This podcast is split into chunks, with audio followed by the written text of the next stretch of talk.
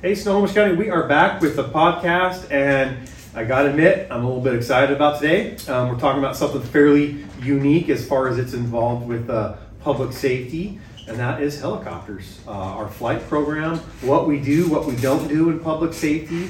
Do we have helicopters at Snohomish County? By the end of this podcast, you will have all of those questions answered and then some. And here today to help me with that is our chief pilot, Bill Quistorf. Thank you for being here, Bill. We appreciate it. Thanks for having me.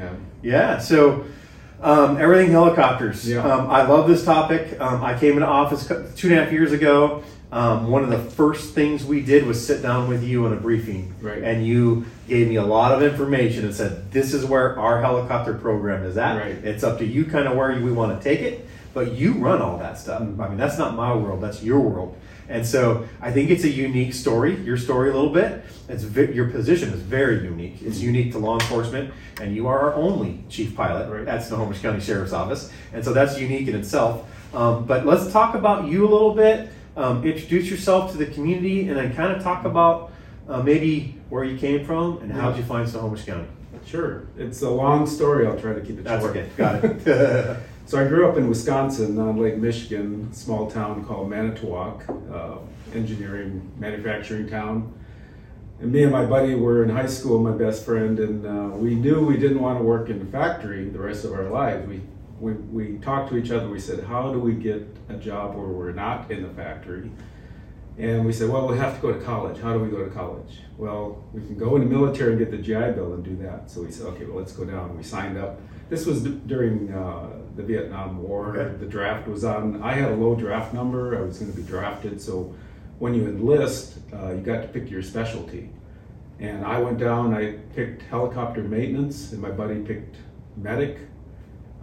He became a professor in USC after we got our GI Bill, went to college. Wow. I went back in the Army as a lieutenant, and I went to flight school. So, initially I enlisted as a helicopter mechanic. I was a crew chief, door gunner, and then after college in ROTC, I came in as a lieutenant and went through flight school, and that's where I started. So I started flying Hueys, came back, was an instructor pilot in Hueys, flew those for a while.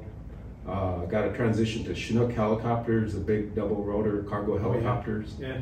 And that's how I ended up in Everett, Washington, because we were in Germany. It was near my last assignment with my wife over in Germany, and I got orders for Everett, Washington. I didn't even know where Everett, Washington was. I had to pull out a map and go, oh, it's north of Seattle.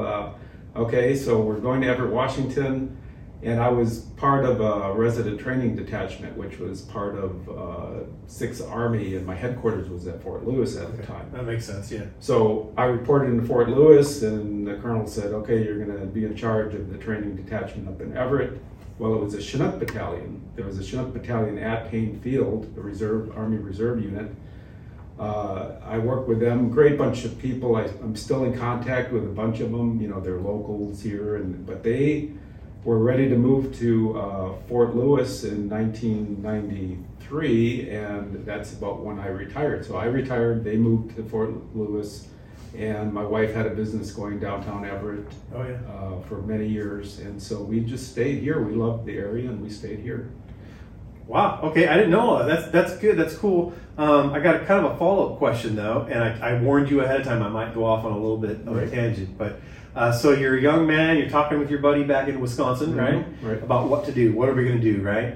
And I wanna know your take on a young man in that situation, young woman in that situation. What did the Army that you joined? Right, Army. What did it do for you? I mean, you retired from there eventually after becoming an officer, so there's a lot that happens within that time. Right. But what do you think as far as being a young man or woman and taking that route early on in your life? What did it do for you? Well, it really changed my life. I think it changed many lives, because as a commander, I could see new soldiers coming in the unit who were, new to the military. And what it does is give you that discipline. So if you grow up and you're undisciplined, and I had an attitude when I came in. I was not the great straight A student. I skipped out so much in high school one year that the principal said, if you skip one more day, you're going to repeat the year. Oh, wow. So I made sure I made every day of school.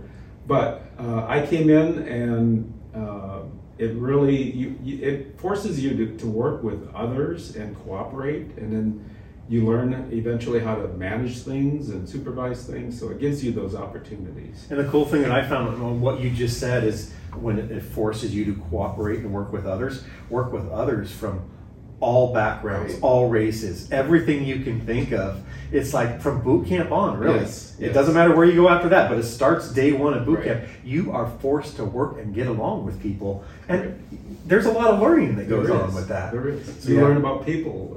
The main thing, you learn about people and how to make things work from people from different backgrounds, like you said. All about the people. Right. No, it's great. It's great. I advise. It's not for everybody. You know, not everybody needs to go in there, but somebody who's has no direction, doesn't know what to do, you will get a direction and a career if you want. Absolutely. Very good. All right, but we're here to talk about helicopters, so we probably should start on that at some point. So you end up in Snohomish County. How did you come to the Snohomish County Sheriff's Office? That's an unusual story because my wife had the clothing business. One of her customers walked in that she knew for many years, and she had a flight suit on. And my wife said, "I didn't know you were a pilot." And she said, "I'm not a pilot, I'm a crew chief." And my wife said, "Really, a crew chief on what?" She said, "Helicopters." And she said, "Well, my husband's a helicopter pilot." And she said, "Well, we need helicopter pilots in Snohomish County at search and rescue." So she came to me and told me that, and I went out to search and rescue and talked to Danny Wickstrom at the time. Oh, he was a SAR sergeant. Oh, yeah. And I said, "Hey, I've got a commercial license. What can I do?" And so I got introduced, and that's how I got started. I started as a volunteer pilot for the first year or so flying. So that's my start in it. I didn't know that's how you got your start, right? Just by someone coming into your wife's business and mentioning it. And as a matter of fact, I met Danny Wickstrom before I came in because he was in the SWAT unit, or the sergeant of the SWAT unit. And they did some training in our business, so I opened our business up to the SWAT back then, before I knew them. So from that chance encounter, how long have you been here at the Sheriff's Office? 22 years. Wow, just from that one day. Right. That's cool. All right, and so people are going to want to know. They're going to want to know, police, public safety, helicopters, because I think we see some of the bigger agencies across the country that have pretty elaborate programs and things like that. But I want to let them know, I'm really proud of what you guys do, by the way, both as a pilot and as the volunteers at Search and Rescue. I've tried to make that much more public in this administration. And I've learned a lot from you guys about the work that you do. So I want to talk about that a little bit. Mm-hmm. But we have right now, we have three helicopters right now, technically, right? Right. Okay. So let's talk about what we do and what we use our helicopters for. Well, right now, primarily this day, we're using them for search and rescue. I'd say 95% of the missions are search and rescue. And that also ties in with the training that we do. It's all centered around search and rescue because that's our big mission. That's the most demanding mission, the one that requires the highest skill level and proficiency. So do we do police operations still? Do we have that ability? Yes, we have the law enforcement aircraft all equipped with FLIR and downlink and Searchlight. We've got that capability. We get called out on occasion, but it's fairly rare that we get called out for that. Yeah, definitely very rare these days. Is that something that you want to see more of as the chief pilot? I would like it. We started that law enforcement program back in 2004 when we acquired this equipment for the 500 for the small aircraft. And so we had to start from scratch with law enforcement operations. I don't have a law enforcement background. King County, that's pretty much all they did back then was law enforcement. So my first chance back in 2003 and 4 was to go fly with King County and learn their techniques. And one thing I found is they flew at night without night vision goggles, which I found unusual, but that's how they operated. And they primarily operated over the cities. And then I went down to California, I think with San Bernardino, and I flew with their tactical flight officers, and I learned more about operating the FLIR. And so I then attended the Airborne Law Enforcement Association TFO training, tactical flight officer training course. So I learned all this, firsthand. So I was able to teach when I came back. And then we recruited our TFOs. I asked for TFOs, and we selected 4. So we had 4 TFOs that I trained up starting in 2004. It took about 4 years to get them trained up in, because actually operating as a TFO is much more difficult than operating as a pilot. Okay. As a pilot, if you're experienced, you're basically flying orbits while the TFO is searching, or you're flying a pattern, TFO is searching.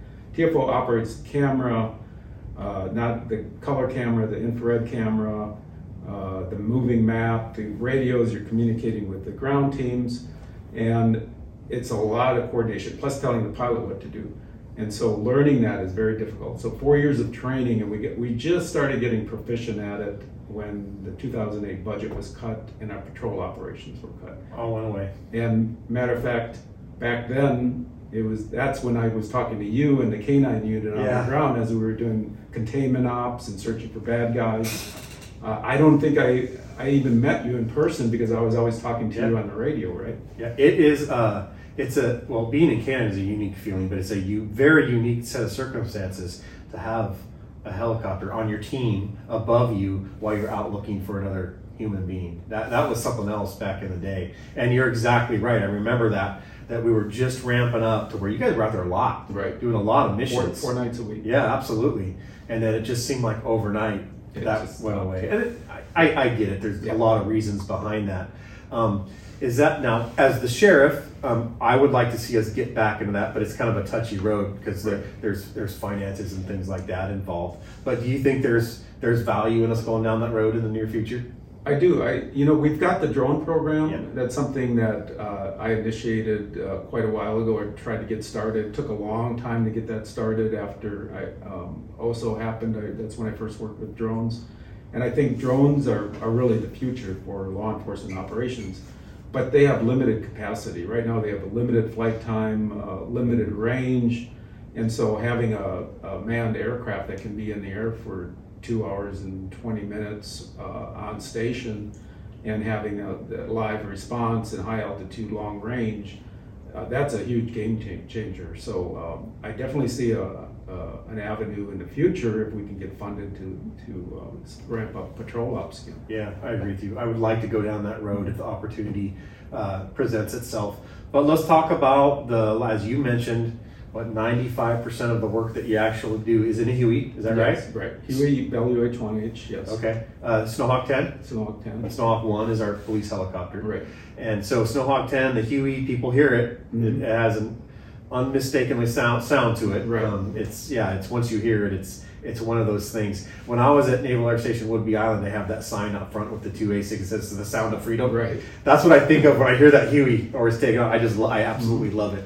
But anyway, I've learned a lot since coming into office here about search and rescue and what you guys do. And like you already mentioned, that's the vast majority.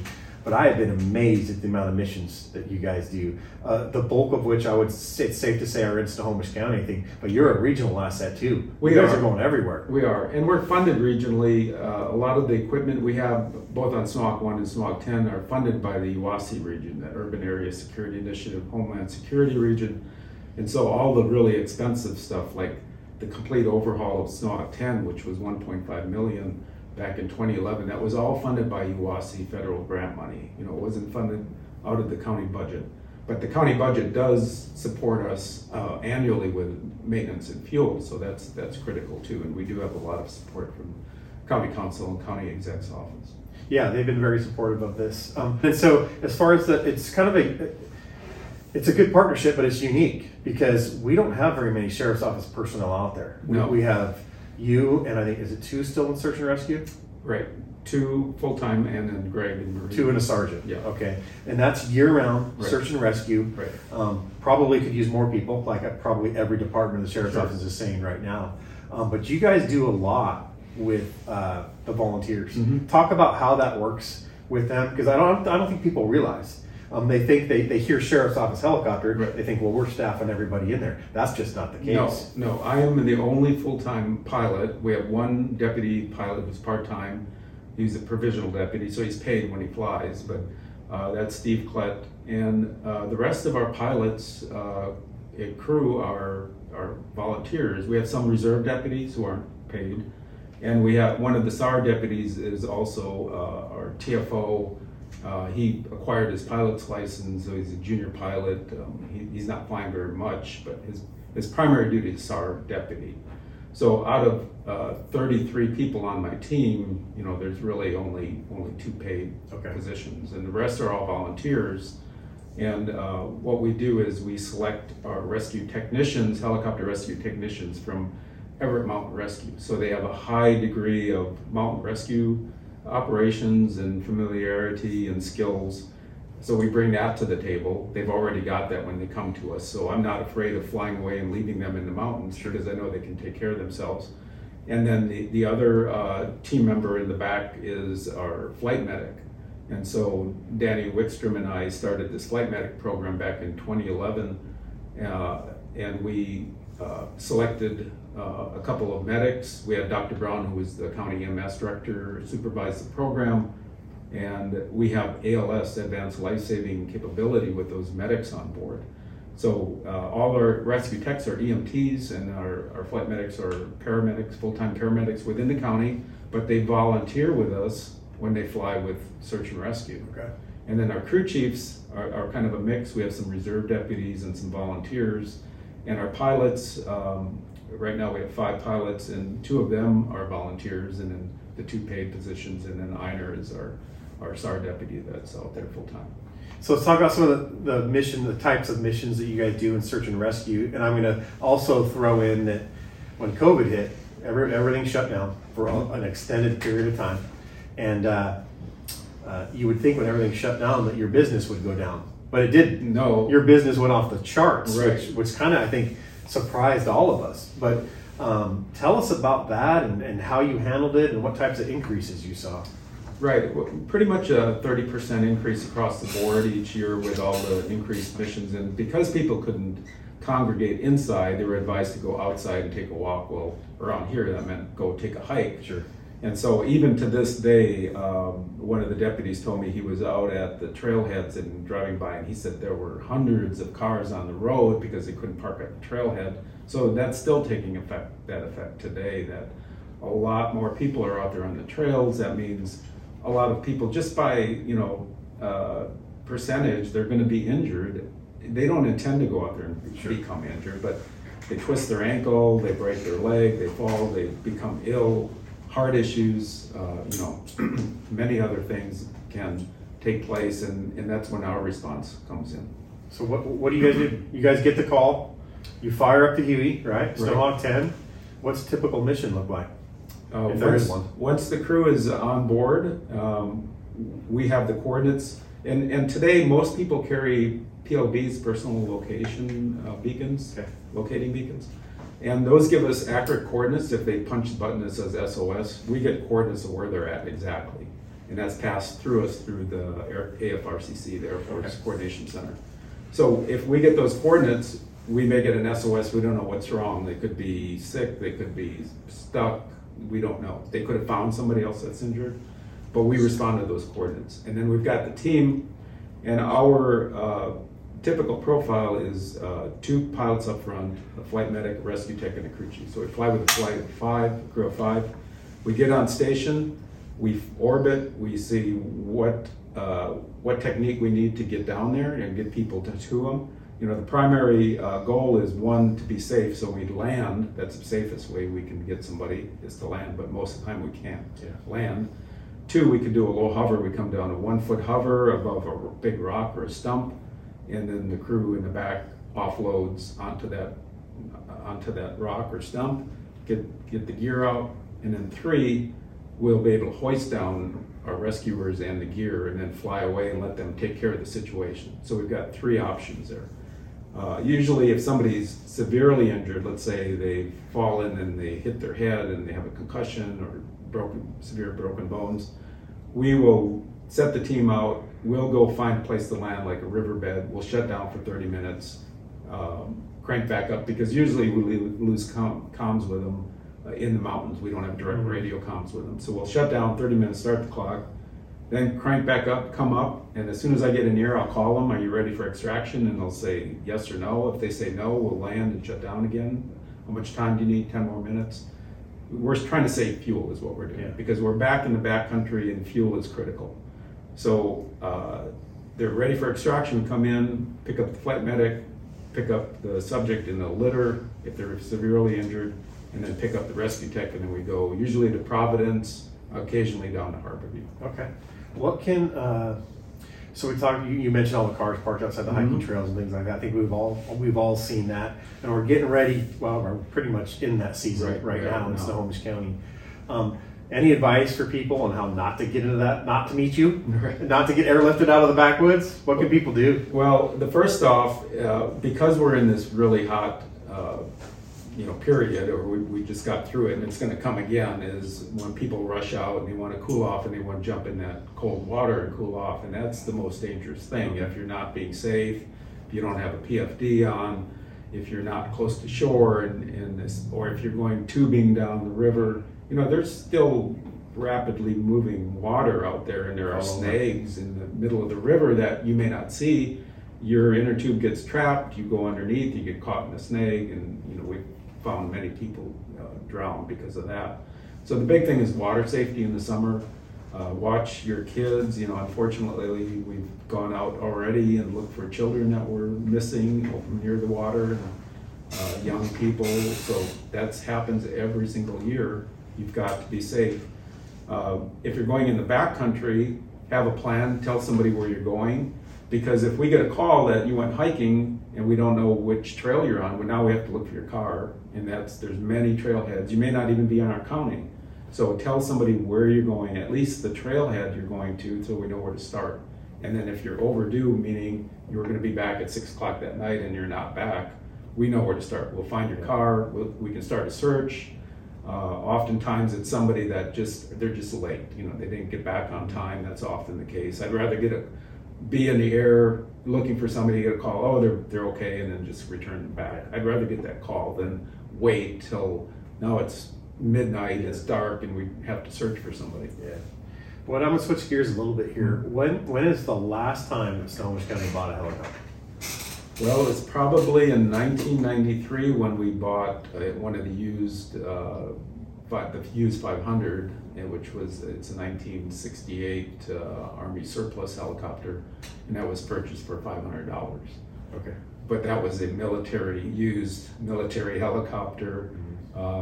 We can't use it as is. There's certainly a lot of money that needs to go into it. Absolutely. All right. So what are the future plans for helicopters for Snohomish County? Well, that's really the good news here, is it's already in place because County Council approved federal grant money that came our way, to the county's way, and they divvied that up, and a large portion goes towards replacing that Hughes 500, that 1968 helicopter. Although it's maintained properly, it flies fine, it's a 50-plus-year-old helicopter, and it really needs to be in a museum. It's got a lot of history behind it. Can you talk to that at all? Sure, I think the community would like to hear it. Yeah. So that one's going to be replaced with a used civilian 500E model, a modern version of the military OH-6A, which is what this one we have currently is. That's a Hughes or MD-500E. It's very low time. It's got like a little over 900 hours, which is extremely low for an older helicopter. It's in really fine shape. I can't wait to get my hands on it, but there has to be some things done. There's a process. It has to be purchased and then modified somewhat. And we have to put the sheriff's logo on. Oh yeah, absolutely. So that helicopter that we have, that's 68, we call it a 500P. It's a Hughes 500P on the civilian side. On the military side, it started as a Hughes OH-6A, just like all the Loaches in Vietnam. It was in Vietnam, it was shot down in Vietnam, crashed twice in Vietnam. Wow. It's got a lot of history. It was in Air America, flew it while they were over there. It was an aircraft unit. I know a pilot in Arlington who was a surgeon up in Arlington who flew it in Vietnam. Wow. And I got to meet him and show him the aircraft. Air America had a reunion and I got to see it. So it's got a lot of history, and it was designed as kind of a stealth helicopter back in the 60s. They needed a specific helicopter to go in and do wiretapping mission in North Vietnam, a secret mission. And they modified this aircraft. They added an extra main rotor blade and two extra tail rotor blades, modified the exhaust, and so it was super quiet. You didn't hear it. It kind of whispered until it got overhead, and then you could actually hear it. And so they had this mission mapped out, and they inserted a team at night. And matter of fact, this aircraft had one of the first FLIR cameras on it. Okay. And so they had no night vision goggles, only flew unaided, used the FLIR, put this team in, and they wiretapped the North Vietnamese during their discussions. And that recording was used by Henry Kissinger at the Paris Peace Talks that helped end the Vietnam War.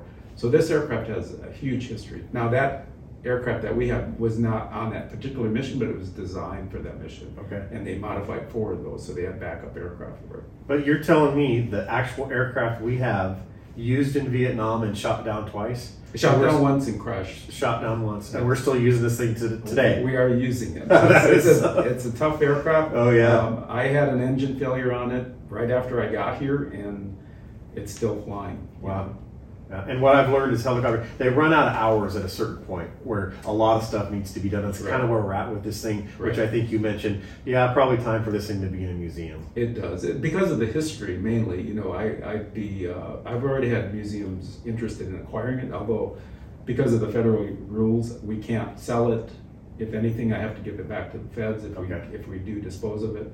I can't just give it to a museum, so it has to go through a process. Okay.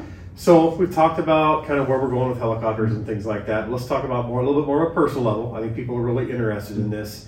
Is you've been around 22 years. Right. You're being incredibly humble today, because in the Huey world or helicopter world, you are looked at as one of the foremost experts, and we're very fortunate to have you in Snohomish County. Thank you. That comes to both the integrity of the aircraft, the mechanics, and then the actual flying of it. And so thank you for your service to Snohomish County. But what are your plans coming up? I'm a firm believer in doing a handoff and a transition period between positions. So because I've been here so long, and you know, like I said, I wasn't involved in law enforcement. I never wrote grants before.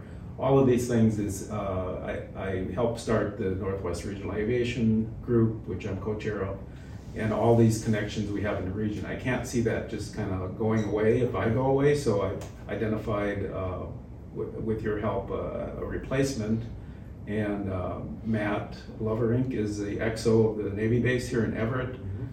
He's tagged to be it after me.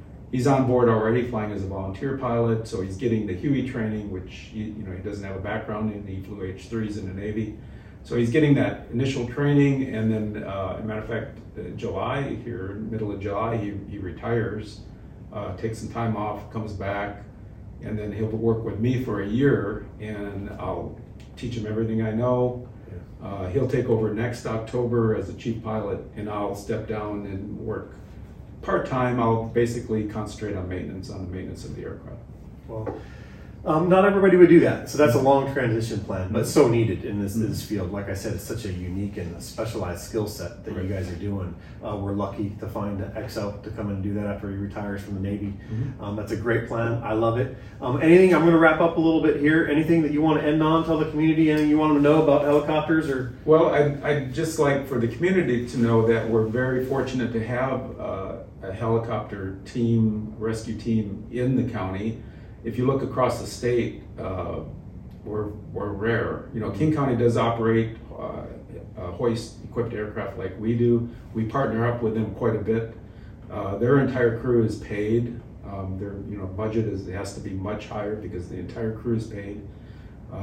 They have multiple aircraft. They're out doing patrol just about every night, so you can imagine their expenses are high, but they need to be when you're doing that, and you're paying a full crew. So the county is very, very fortunate to have the expertise that we have, that level of expertise of volunteers with a minimum budget, and being able to staff our aircraft 24/7, 365, around the clock.